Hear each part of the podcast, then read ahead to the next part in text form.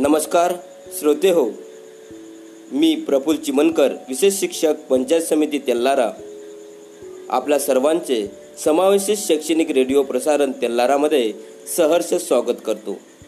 बालमित्रांनो आज दिनांक पंधरा जुलै दोन हजार वीस वार बुधवार. आजचा सुविचार आहे चांगला स्वभाव हा गणितातल्या शून्यासारखा असतो ज्याच्यासोबत असतो त्याची किंमत नेहमीच जास्त असते. बालमित्रांनो यानंतर वळूया इतिहासातील काही घडामोडी दिनविशेष या कार्यक्रमाकडे. बालमित्रांनो एकोणीसशे शहाण्णव पर्यावरणवादी कार्यकर्ते महेशचंद्र मेहता यांची रॅमन मॅक्सेस पुरस्कारासाठी निवड. एकोणीसशे बासष्ट शिक्षण क्षेत्रातील महत्त्वपूर्ण व यशस्वी प्रयोग मानल्या जाणाऱ्या ज्ञान प्रबोधनी या संस्थेची पुणे येथे प्रारंभ. एकोणीसशे पंचावन्न पंडित जवाहरलाल नेहरू यांना भारतरत्न हा सर्वोच्च नागरिक सन्मान जाहीर. सोळाशे बासष्ट इंग्लंडमध्ये प्र प्रतिष्ठित असलेले रॉयल सोसायटीची स्थापना. एकोणीसशे एकोणपन्नास माधव कोंड कोंडविलकर दलित साहित्य यांचा जन्म. एकोणीसशे सत्तावीस प्राध्यापक शिवाजी भोसले विचारवंत वक्ते व डॉक्टर बाबासाहेब आंबेडकर मराठा विद्यापीठाचे कुलगुरू यांचा जन्म. धन्यवाद.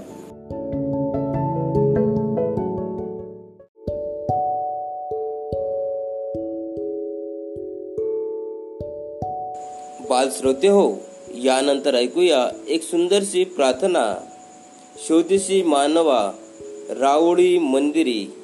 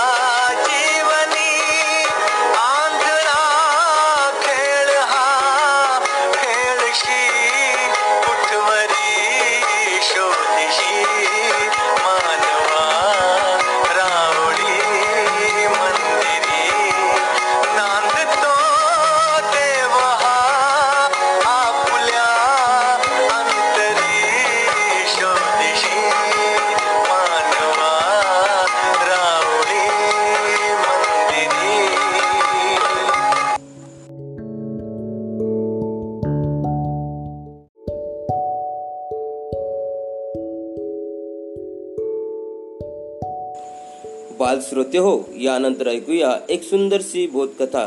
बोधकथेचे नाव आहे कठीण समय येता सादर करते आहेत. चिरंजीव भावेश विठ्ठल चिमनकर सेठ बंशीधर विद्यालय तेल्लारा तर ऐकूया कठीण समय येता. नमस्कार बालमित्रांनो मी काल आपल्याला बोधकथा सांगितली होती. त्यातून आपण बोध घेतला असेल. मी आज आपल्याला नवीन बोधकथा सांगणार आहे. त्या बोधकथेचे नाव कठीण समय येता आहे. मी भावेश सिस्टर चिमनकर वर्ग आठवा ड विद्यालय जिल्हा. चला तर वळूया आपल्या बोधकथेकडे एक गाव होतं. त्या गावात साखर कारखाने होते. त्या गावातील शेतकरी आपल्या शेतात ऊसाचे पीक घ्यायचे व ते ऊस साखर कारखाने आपल्या बैलगाड्यांच्या साह्याने विकायचे. तिथे कच्चे व पक्के रस्ते होते. त्या रस्त्याने एका मागून एक बैलगाड्या जात होत्या. त्यामधील एका बैलगाडीचे बैल खूप जमले होते. रस्त्याच्या कडेला मोठे मोठे गट्टे होते. त्या बैलगाडीचे चा- एक चाक निघाले व ते गाडीच्या गड्ड्यामध्ये पडली. तो शेतकरीच्या गड्ड्यामध्ये पडला. त्याच्या अंगावर बैलगाडीचे सर्व ऊस पडले. ते बैलगाडी उलटली. तिथून दोन तरुण आपल्या मोटर बाईकवर जात होते. त्यांनी उलटलेली बैलगाडी पाहिली. ते त्या बैलगाडी जवळ आले. त्यांनी त्या गड्ड्यामध्ये ऊस उचलली व त्या शेतकऱ्याला बाहेर काढले व झाडाखाली बसवले. दुसरा तरुण एक जवळ शाळा होती. तिथे गेला आणि काही विद्यार्थ्यांना घेऊन आला. एका विद्यार्थ्याने शेतकऱ्याच्या जखमावर अँटीसेप्टिक लावून जम- जखम स्वच्छ केली. नंतर त्या तरुणांनी त्या शेतकऱ्याला दवाखान्यात घेऊन गेले व त्याची तुटलेली बैलगाडी दुरुस्त करून आणली. काही दिवसांनी तो शेतकरी पुन्हा कामाला लागला. बालमित्रांनो या कथेतून आपल्याला हा बोध मिळतो की वेळ प्रसंगी आपल्याला दुसऱ्यांची मदत करायला पाहिजे. धन्यवाद.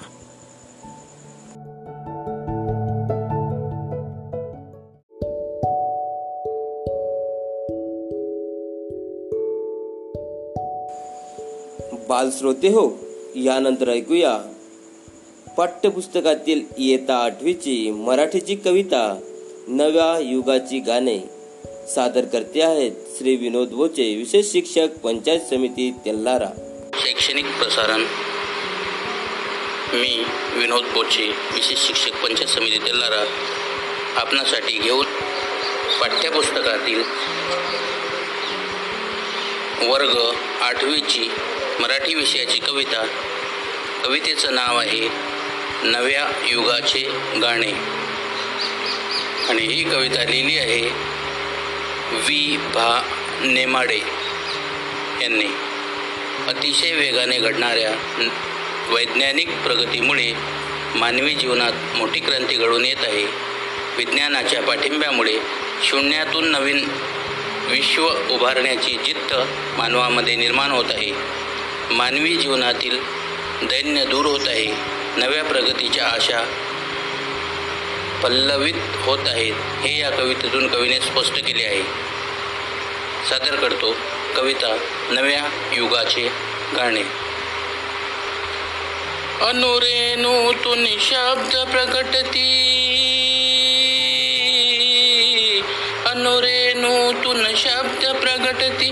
चला चला च- चला चला पुढती अनुरेणूतून शब्द प्रकटती चला चला पुढती विज्ञानाचा प्रकाश आला. विज्ञानाचा प्रकाश आला. घडे दिव्य क्रांती. विज्ञानाचा प्रकाश आला.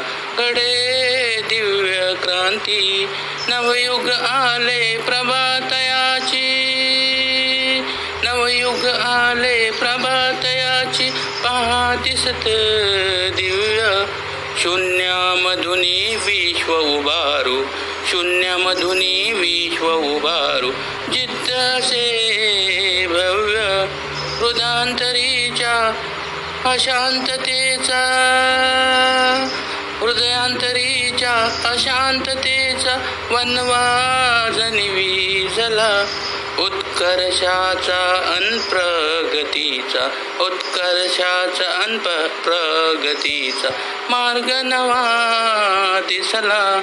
नवी चेतना अंतरी स्फुरली. नवी चेतना अंतरी स्फुरली दुबळे पण गेले. नैराश्याच्या होळी मधुनी नैराश्याच्या होळी मधुनी. तेज नवे आले. मानवतेच्या मार्गावरती उठती जरी अमरत्वाची फुले वेचुनी अमरत्वाची फुले वेचुनी. कुंपूया माला नको खिन्नता नको दीनता. नको खिन्नता नको दीनता. नवशूर उगवतो उत्कर्ष पहा झळकतो संघर्ष पहा बहरतो. नसा नसातून जोश उसळतो नवा नव आशा चित्ती. नसा नसातून जोश उसळतो नव आशा चित्ती. अनुरेणूतून शब्द प्रगटती अनुरेणूतून शब्द प्रगटती.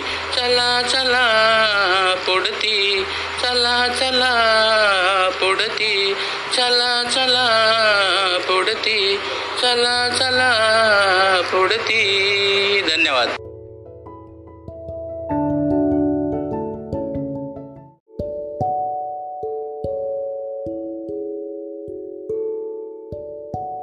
श्रोते हो यानंतर ऐकूया. आपल्या प्रसारणातील गाभा म्हणजे संगीतमय कार्यक्रम. संगीतमय कार्यक्रमामध्ये आपण सर्वच जण मनमुग्ध होऊन हा संगीतमय कार्यक्रम ऐकत आहात. आणि यामधून आपल्या संगीताचे ज्ञान वाढवित आहात. या संगीतमय कार्यक्रम सादर करत आहेत श्री विशाल कोरडे सहाय्यक प्राध्यापक शिवाजी महाविद्यालय अकोला. सरा सरांनी आतापर्यंत आपल्याला अनेक भागामधून मार्गदर्शन केले आहे.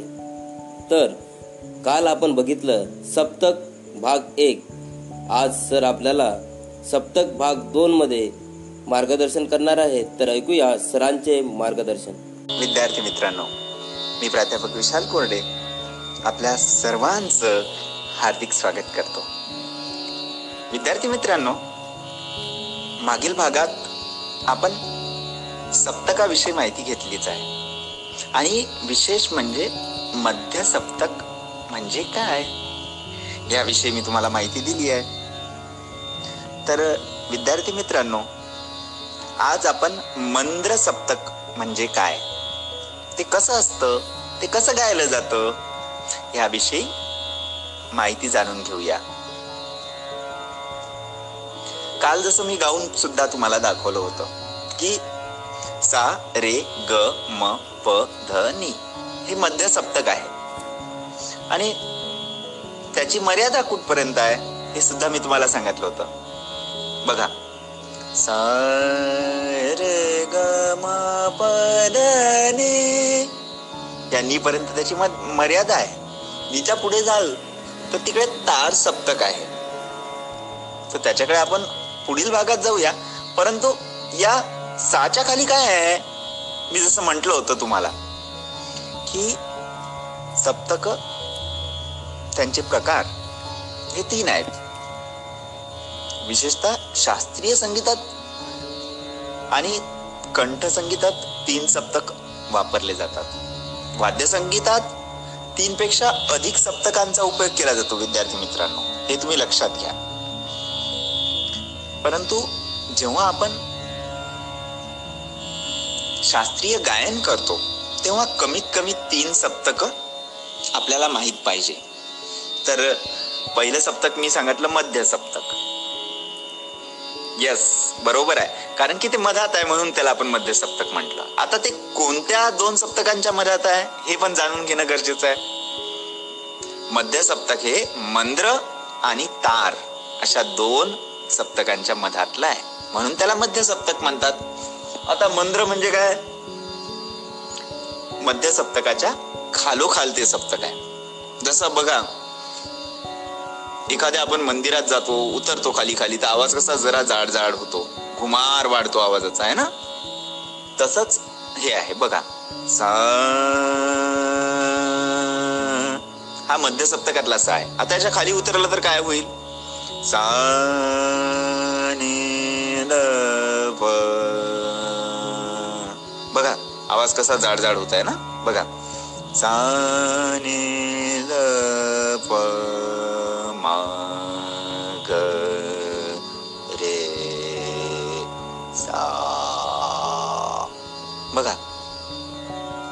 आवाज हा घुमारदार होतोय. आणि एक खर्ज खर्ज सप्तक. म्हणजे खर्ज साधना पण संगीतातली आहे ती पण मी तुम्हाला शिकवणारच आहे. तर मंद्र सप्तक म्हणजे काय? की मध्य सप्तकाच्या खालोखाल. सा हे मध्य सप्तक आहे सा म्हटलं तर. नी पासून खाली जे होतं ना नी ध प म ग रे सा. हे सगळं मंद्र सप्तक आहे विद्यार्थी मित्रांनो. आणि भातखंडे स्वरलिपी जी आहे ना त्या सप त्या स्वरलिपीमध्ये मध्य सप्तकाला कोणतंही चिन्ह नाही आहे परंतु मंद्र सप्तक जेव्हा लिहितात ना म्हणजे निध पम गरेसा जेव्हा आपण लिहू. त्याच्याखाली एक अनुस्वार म्हणजे भरीव टिंब देतात. हे लक्षात घ्या हे चिन्ह आहे. हे त्याच्याबद्दल पण मी तुमच्याशी पुढील भागात आता पुढे नवीन नवीन गोष्टी जशा जशा तुम्हाला शिकवल्या जातील तशी तशी माहिती देणारच आहे. तर आता लक्षात घ्या. सा नी द. प म ग रे सा सा. हा जो सा लागला हा मंद्र सप्तकातला सा आहे. लक्षात घ्या. पुन्हा एकदा ऐकू. सा नी द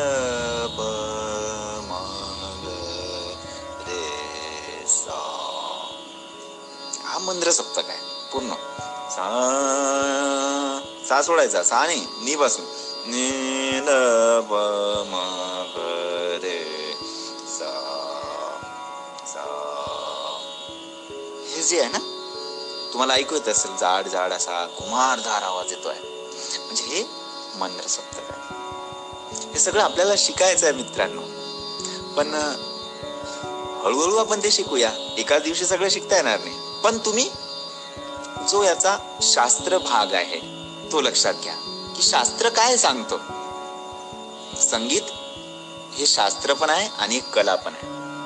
आपल्याला वाटतं की बस संगीत म्हणजे गायचंच आहे. असं नाही आहे मित्रांनो. संगीताला मोठं शास्त्र आहे सायन्स आहे. की एखादी गोष्ट आपण केली तर कशी केली काय केली? मी जसं तुम्हाला सांगतो ना नेहमी की चिकित्सक होणं शिका. आपल्याला संशोधन वृत्ती असली पाहिजे. आपल्याला शोधता आलं पाहिजे. काय केलं तर काय होतं? म्हणून आता हे लक्षात घ्या की मंद्र सप्तक हे मध्य सप्तकाच्या खालोखाल असणार सप्तक आहे. तर आजच्या भागात आपण इथेच थांबूया. पुढील भागात अजून काहीतरी नवीन तुम्हाला शिकता येईलच आणि ते घेऊन मी तुमच्यासाठी येणार आहे. तोपर्यंत प्राध्यापक विशाल कोरडेला जर रजा द्या. आणि लक्षात घ्या घरी थांबा सुरक्षित राहा. तोंडाला मास्क लावूनच आपण बाहेर पडायचं आहे. त्याचबरोबर आपल्या स्वच्छतेची काळजी घ्यायची आहे. बाहेरच्या वस्तूंना हात लावायचा नाही. लावला असेल तर साबण आणि पाण्याने स्वच्छ हात धुवायचे आहे. हे सर्व ज्या गोष्टी आम्ही तुम्हाला सांगतोय याचं जर पालन केलं तर आपण सुरक्षित राहू आपलं कुटुंब पण सुरक्षित राहील. तर भेटूया पुढील भागात. तोपर्यंत नमस्कार.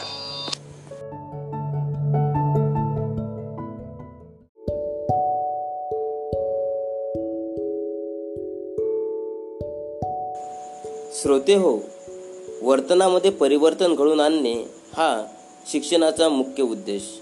आणि हा मुख्य उद्देश पूर्ण करण्याकरिता आपल्यासोबत जुळत आहेत श्री विनोद बोचे विशेष शिक्षक पंचायत समिती तेल्लारा सरांच्या मार्गदर्शनाखाली आजपर्यंत आपण दहा भागामध्ये सरांचे मार्गदर्शन ऐकले आहे. आणि आजच्या अकराव्या भागामध्ये वर्तन सुधार कार्यक्रम या सत्रामध्ये सर आपल्याला विद्यार्थ्यांच्या वर्तनामध्ये कसे परिवर्तन घडून आणावे त्याबाबत मार्गदर्शन करणार आहेत तर ऐकूया सरांचे मार्गदर्शन.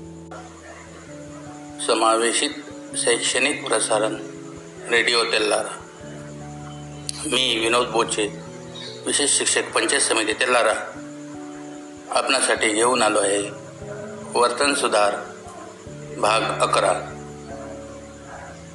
कालच्या भागामध्ये आपण ए बी सी मॉडेलचा उहापोह केलेला तुम्ही ऐकला समजून घेतला. आजच्या भागामध्ये वर्तन सुधार कार्यक्रमाचे पुढील टप्पे पाहूयात.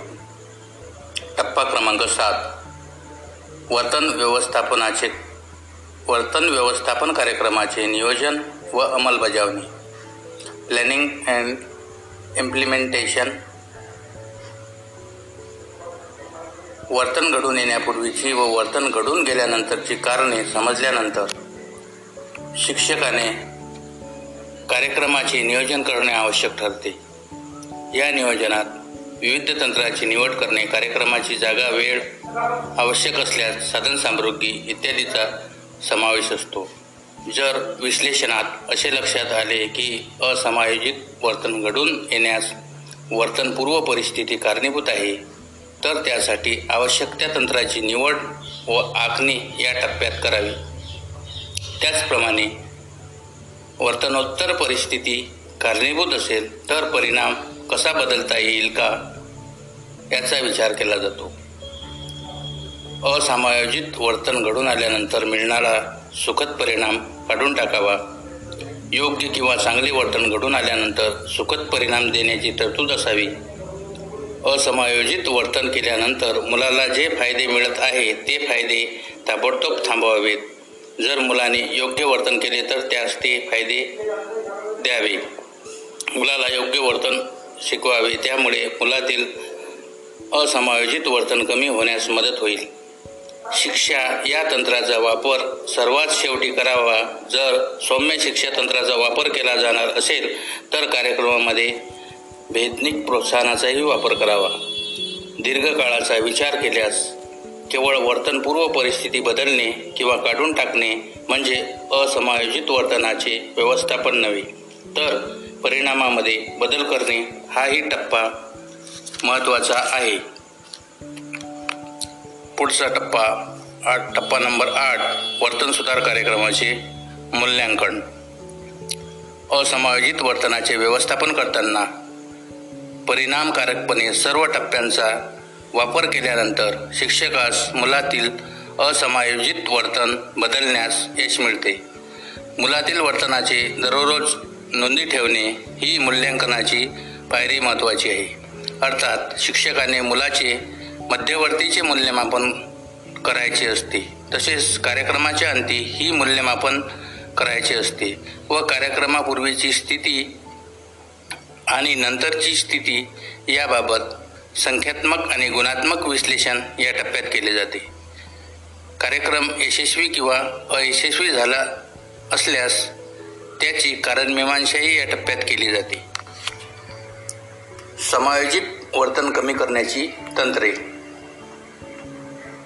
पहिलं आहे वर्तनपूर्व परिस्थिती बदलणे. दुसरं विलोपन किंवा दुर्लक्ष करणे. तिसरं टाईम आऊट चौथं नापसंती दर्शविणे. सहावं अतिदुरुस्ती सातवं टप्प्याटप्प्याने भीती कमी करणे आठवं शारीरिक निर्बंध नववं भेदनिक प्रोत्साहन आणि दहावं स्वव्यवस्थापन.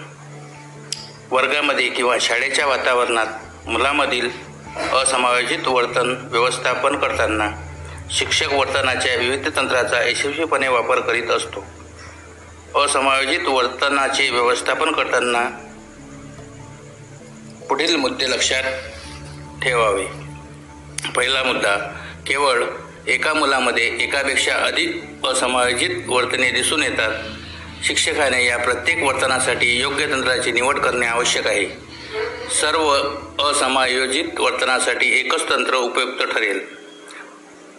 असा शिक्षक विचार करत असेल तर तो विचार योग्य नाही. दोन किंवा अधिक मत मतिमंद बालके काही वेळेस एकाच प्रकारच्या वर्तनाचे व्यवस्थापन करण्यासाठी सुद्धा विविध तंत्राचा वापर करणे गरजेचे असते. मुलांमधील असमायोजित वर्तनाचे व्यवस्थापन करण्यासाठी कोणताही कार्यक्रम उपलब्ध नाही. मुलाच्या वर्तनाची पूर्व परिस्थिती व परिणाम याचा यथायोग्य विचार करून त्यांच्यातील असमायोजित वर्तन व्यवस्थापन केले जाते. वर्तन व्यवस्थापन कार्यक्रम ही दीर्घकाळ चालणारी प्रक्रिया आहे. एका बाजूने यामध्ये असमायोजित वर्तन कमी केले जाते तर दुसऱ्या बाजूस मुलाच्या योग्य वर्तनास वर्तनात वाढ केली जाते. असमायोजित वर्तन कमी करण्याचे तंत्र. वर्तनपूर्व परिस्थिती बदलणे. यामध्ये विशिष्ट विशिष्ट स्थिती जागा व्यक्ती मुलांची विशिष्ट मागणी कामाची काठिण्यता पातळी शिक्षकाच्या सूचना देण्याच्या पद्धती रोजच्या व्यवहारात झालेला आकस्मिक बदल या घटकामुळे असमायोजित वर्तन घडून येण्याची शक्यता असते. जर शिक्षकाने या घटकांचा आणि असमायोजित वर्तनाचा संबंध शोधून काढल्यास त्या वर्तनाचे व्यवस्थापन करण्यासाठी वर्तनपूर्व परिस्थिती बदलणे पुरेशी असते. असमायोजित वर्तनाचे व्यवस्थापन वर्तनपूर्व परिस्थितीवर नियंत्रण ठेवून किंवा त्यात बदल करून करणे शक्य असते. काही वेळेस अध्यापनाच्या कृतीमध्ये आकस्मिक बदल झाल्यामुळे मुलातील असमायोजित वर्तन टाळण्यासाठी त्याचा प्रतिबंध करण्यासाठी अध्यापन कृतीतील बदलाबाबत त्याची पूर्वतयारी करणे गरजेचे आहे. काही वेळेस नैसर्गिक वातावरणातील वर्तनपूर्व परिस्थितीवर नियंत्रण ठेवणे शक्य नसते. उदाहरणार्थ मुलाने जर इतर मुलांना मारल्यास सर्वच मुलांना बाहेर काढणे शक्य नसते. मुलाचे असमायोजित वर्तन थांबविण्यासाठी शिक्षकास आपले अध्यापन थांबविता येत नाही. अशा वेळेस शिक्षकाने इतर तंत्राचा विचार करावा. पुढील भाग उद्याच्या भागात पाहू. आपली रजा घेतो. धन्यवाद.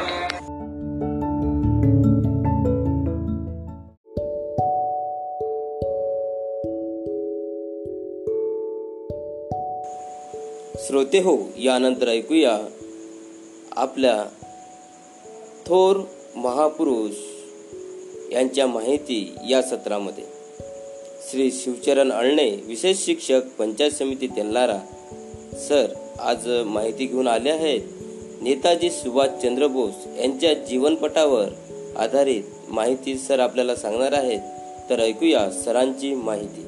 बालमित्रांनो समग्र समावेशित शिक्षा अभियान अंतर्गत तेलारा रेडिओ प्रसारणमध्ये आपले सर्वांचे स्वागत आहे. माझं नाव शिवचरणाने पंचायत समिती तेलारा विशेष शिक्षक. तर आज आपण पाहूया नेताजी सुभाषचंद्र बोस यांच्याबाबत माहिती.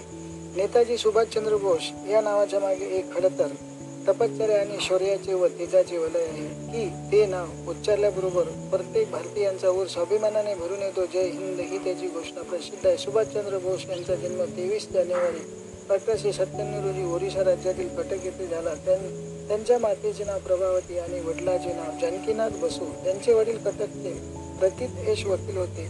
आई अत्यंत सुशील व धार्मिक वृत्तीची होती. सुभाषबाबूचे प्राथमिक शिक्षण हे प्रॉन्टिस्टंट युरोपियन शाळेत झाले होते. ही शाळा ख्रिश्चन मिशनऱ्यांच्या मार्फत चालविली जाईल. तिथे ख्रिश्चन व ख्रिश्चनेतर विद्यार्थी यामध्ये भेदभाव केला जाईल. हा भेदभाव सुभाषचंद्रांना आवडत नसे. ह्या शाळेत सात वर्ष काढल्यानंतर ते दुसऱ्या शाळेत गेले आणि तेथून ते मॅट्रिक पास झाले. तेथून ते उच्च शिक्षणासाठी कलकत्ता येथील प्रेसिडेन्सी कॉलेजात गेले. त्या कॉलेजात शिकत असताना एका इंग्रज प्राध्यापकाने यू ब्लॅक इंडियन असे एका भारतीय विद्यार्थ्याला म्हणून त्यांनी त्याचा अपमान केला होता. या घटनेला सुभाषबाबूंनी व इतर विद्यार्थ्यांनी विरोध केला व कॉलेजात हरताळ पाळला पण तरीही या प्राध्यापकाने त्यांची क्षमा मागितली नाही. उलट या घटनेचा दोष सुभाषबाबूंना देऊन त्यांना कॉलेजातून काढून टाकले पंधरा महिने ते. त्यानंतर कॉलेजात प्रवेश मिळवण्यासाठी फिरत होते. शेवटी कलकत्ता विद्यापीठाने परवानगी दिली. दिल्यावर सुभाषबाबू स्कॉटिश चर्च कॉलेजमधून एकोणीसशे नव्या एकोणीसशे एकोणीस साली बी ए झाले. कॉलेजात असताना त्यांची प्रवृत्ती अध्यात्माकडे वळली. महर्षी अरविंद घोष यांचा त्यांच्यावर फार मोठा प्रभाव पडला. एकोणीसशे चौदा साली ते गुरुच्या शोधात बाहेर पडले पण गुरु मिळाला नाही. नंतर ते परत आले. त्यांना त्यांच्या वडिलांनी आय सी एस होण्याकरिता इंग्लंडला पाठवले. तेथे ते आय सी एस परीक्षा उत्तीर्ण झाले पण त्यांनी सरकारी नोकरी करावायची नाही असे ठरवले. आणि आपली आय सी एस पदवी त्यांनी परत केली कारण त्यांचे म्हणणे असे होते की इंग्रजांच्या राज्याशी निष्ठा ठेवून प्रामाणिकपणे भारताची सेवा करणे शक्य नाही.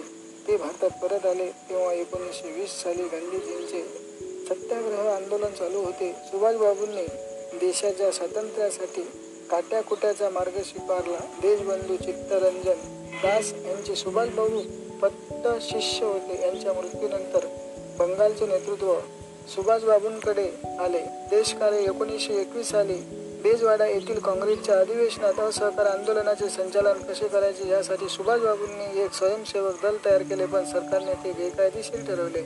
एकोणीसशे एकवीस साली त्यांना पकडून तुरुंगात टाकले.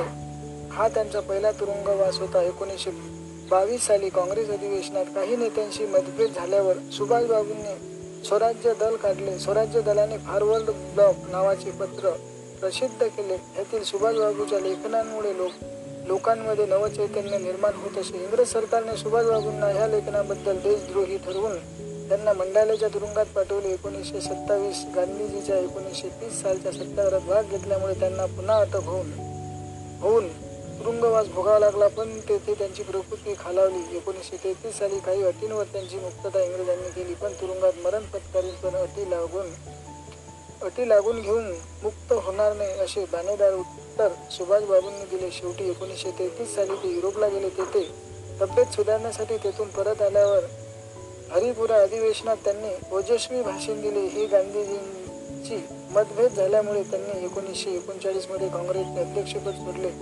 दोन जुलै एकोणीसशे चाळीसला कलकत्ता येथील कालकोटरी स्मारक हटविण्यासाठी आंदोलन सुरू होते.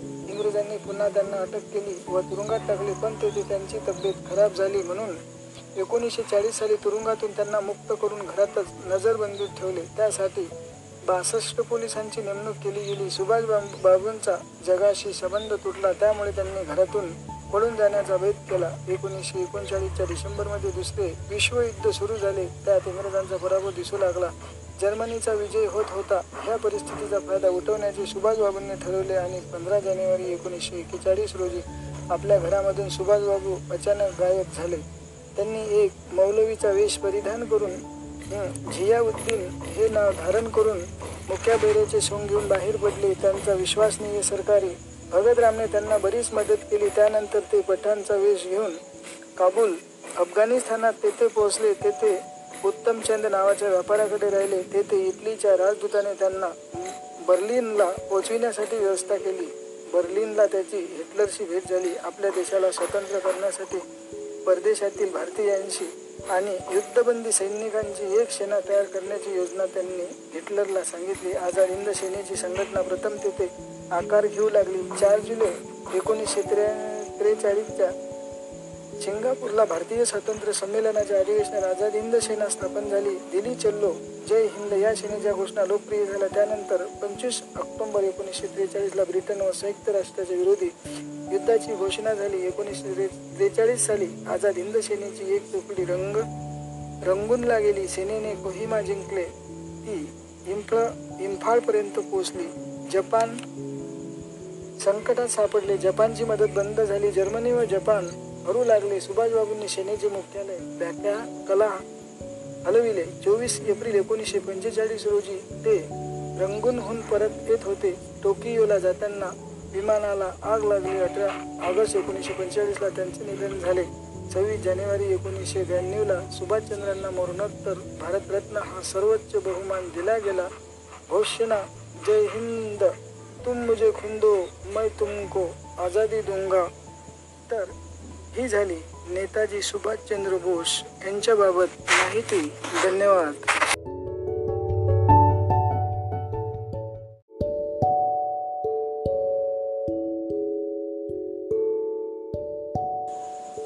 बालश्रोते हो यानंतर ऐकूया. येता आठवीची उर्दू माध्यमाची कविता. जिकडे तिकडे पाणी सादर करते आहेत. श्री विनोद बोचे विशेष शिक्षक पंचायत समिती तेल्हारा शैक्षणिक प्रसारण. मी विनोद बोचे विशेष शिक्षक पंचायत समिती तेल्लारा आपणासाठी घेऊन आलो आहे. पाठ्यपुस्तकातील वर्ग आठवीची उर्दू माध्यमाची मराठी विषयाची कविता. कवितेचं नाव आहे जिकडे तिकडे पाणीच पाणी. आणि ही कविता लिहिली आहे प्रसिद्ध कवी कथाकार शंकर वैद्य यांनी.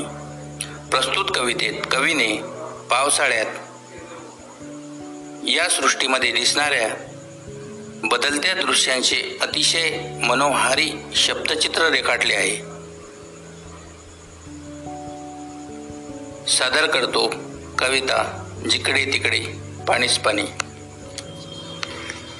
जिकडे तिकडे पाणीच पाणी.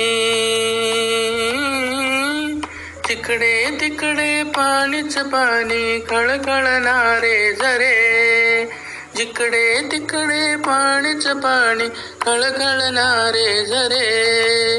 झुळझुळणारे गवत पोपटी लवलवणारे तुरे. झुळझुळणारे गवत पोपटी लवलवणारे तुरे. जिकडे तिकडे पाणीच पाणी खळखळणारे झरे.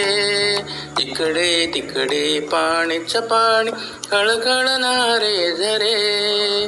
झुळझुळणारे गवत पोपटी लवलवणारे तुरे. झुळझुळणारे गवत पोपटी लवलवणारे तुरे. नवील काकी झाडावरती नवी काकी झाडावरती. सुखात पाने फुले नाहती सुखात पाने फुले नाहती. पाऊस वारा झेलित जाती भिरभिरती पाखरे. तिकडे तिकडे पाण्याच पाणी खळखळणारे झरे. तिकडे तिकडे पाण्याच पाणी खळखळणारे झरे. हासत भिजती निळसर डोंगर हासत भिजती निळसर डोंगर. उड्या त्यातून घेती निरजर उड्या त्यातून घेती निरजरकडे कपारी रानो राणी नांदनाच राभरे. तिकडे तिकडे पाणीच पाणी खळखळणारे झरे. तिकडे तिकडे पाणीच पाणी खळखळणारे झरे. झुळझुळणारे गवत पोपटी लवलवणारे तुरे. झुळझुळणारे गवत पोपटी लवलवणारे तुरे. मध्ये चैता वारा उसळी मध्येच घेता वारा उसळी जरी ढगांची तुटे साखळी मध्येच घेता वारा उसळी जरी ढगांची तुटे साखळी हिरव्या राणी ऊन बागळे हरिणा परी रे हिरव्या राणी ऊन बागळे हरिणा परी रे तिकडे तिकडे पाणीच पाणी खळखळणारे झरे.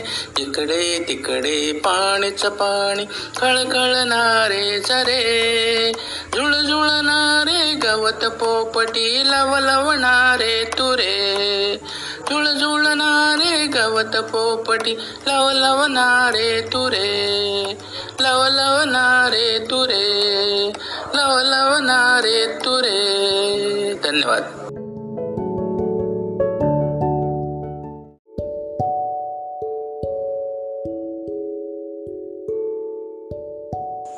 श्रोते हो आपण पर्यटन स्थळ या सत्रामध्ये श्री राहुल भामोद्रे समावेशित विशेष तज्ज्ञ पंचायत समिती तेल्लारा आज घेऊन येत आहेत. गणपती पुढे याबाबत माहिती तर ऐकूया सरांची माहिती. तर विद्यार्थी मित्रांनो कशा आहात? मजेत ना? रेडिओ शैक्षणिक प्रसारण. मी राहुल भामोद्रे समावेशित तज्ञ आपले सर्वांचे सहर्ष स्वागत करतो. मित्रांनो आज दिनांक पंधरा जुलै दोन हजार वीस. आज आपण महाराष्ट्रातील एक धार्मिक स्थळ म्हणून प्रचलित तसेच पर्यटक स्थळ म्हणून पण प्रचलित समुद्रापायथ्याशी वसलेलं गणपतीपुळे या ठिकाणाविषयी माहिती बघूया. गणपतीपुळे हे रत्नागिरी जिल्ह्यातील रत्नागिरी तालुक्यातील दोनशे चौऱ्याहत्तर पॉईंट चौसष्ट हेक्टर क्षेत्राचे गाव आहे. याच्या सर्वात जवळचे शहर रत्नागिरी पंचवीस किलोमीटर अंतरावर आहे. दोन हजार अकराच्या जनगणनेनुसार गणपतीपुळे गावात बाराशे छत्तीस एवढी लोकसंख्या आहे. येथील साक्षरता प्रकार हा पुरुष सत्याऐंशी टक्के तर स्त्री एकोणऐंशी टक्के आहे. गणपतीपुढे रत्नागिरी जिल्ह्यातील प्रसिद्ध पर्यटन स्थळ आहे. येथील गणपतीची मूर्ती स्वयंभू आहे अशी मान्यता आहे. सह्याद्री पर्वत पर्वतातील डोंगराळ भागात विराजलेली नैसर्गिक मूर्ती आणि जवळच पश्चिमेला अरब समुद्र यामुळे हे देऊळ आगळे वेगळे आहे. गणपतीची मूर्ती डोंगराच्या बाजूला असल्याने तिला प्रदक्षिणा घालण्यासाठी संपूर्ण डोंगराचा प्रदक्षिणा घालणे क्रमप्राप्त असते. एक किलोमीटर लांबीचा हा प्रदक्षिणे मार्ग समुद्र वाळूचा किनारा आणि नारळ पोपडींच्या झाडामुळे अत्यक्ष अतिशय विलोभनीय आहे. या ठिकाणी समुद्र आणि वाळूचा किनारा असल्याने तेथे असल्याने तेथे पर्यटकाची अतिशय गर्दी पाहावयास मिळते. पर्यटक सुट्ट्या मध्ये पुण्याच्या समुद्राला अवश्य भेट देतात. महाराष्ट्र राज्य परिवहन मंडळ मुंबई पुणे कोल्हापूर नाशिक इत्यादी शहरापासून गणपतीपुळे येथे जाण्यासाठी थेट बस सेवा पुरवते. देवळातील भटजींच्या घरी सुद्धा राहण्याची सोय होऊ शकते. पर्यटनामुळे गणपतीपुळे पर्यटनाचे ठिकाण झाले आहे. दरवर्षी असंख्य पर्यटक असे इथे भेट देतात. गणपतीपुळे हे मुंबईपासून तीनशे पंच्याहत्तर किलोमीटर अंतरावर आहे. मुंबई गोवा राष्ट्रीय महामार्ग क्रमांक सहासष्ट वरून जाताना निवडी फाट्यावरून बत्तीस किलोमीटर अंतरावर गणपतीपुळे लागतो. गणपतीपुळे हे रेवस रेड्डी सागरी महामार्ग वसलेलं पर्यटन स्थळ आहे.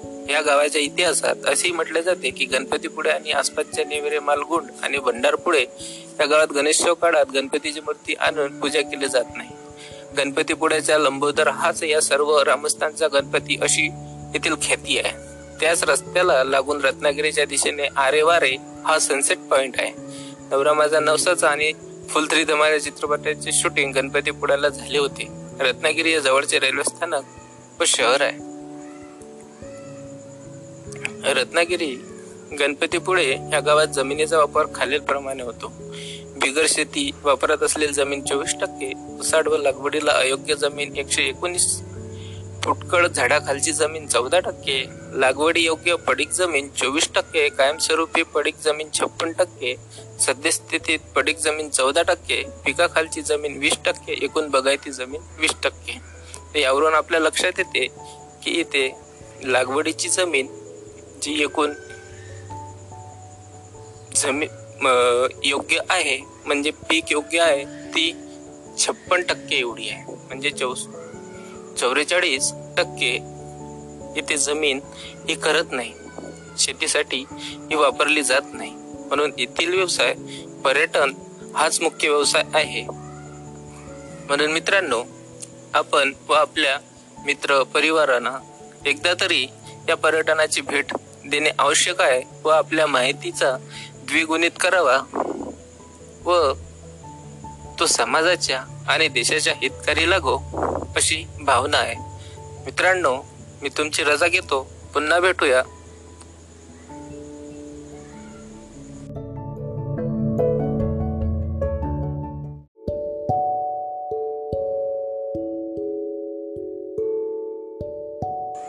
बालश्रोते हो यानंतर ऐकूया पाठ्यपुस्तकातील इयत्ता आठवीची हिंदीची कविता.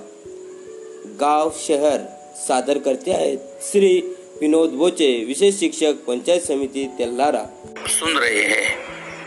शैक्षणिक प्रसारण मैं विनोद बोचे विशेष शिक्षक, पंचायत समिति तेलारा आपके लिए प्रस्तुत करने जा रहा हूँ। कक्षा आठवीं की कविता। कविता का नाम है गाँव शहर। और यह कविता लिखी है कवि प्रदीप शुक्ल जी।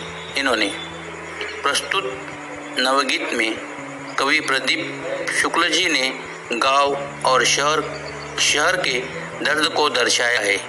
यहाँ शहरों की भीड़ भाड़ भागम भाग गाँव से शहरों की तरफ़ पलायन, गाँवों का शहरीकरण आदि का बड़े ही मार्मिक ढंग से वर्णन किया है। प्रस्तुत करता हूँ। कविता, गाँव, शहर। बदला बदला सा मौसम है। बदला बदला सा मौसम है। बदल से लगते हैं सूर।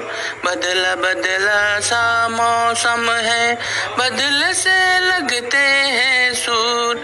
डिडा फाड़ शहर देखता डिडा फाड़ शहर देखता। गाँव देखता टुकुर टुकुर।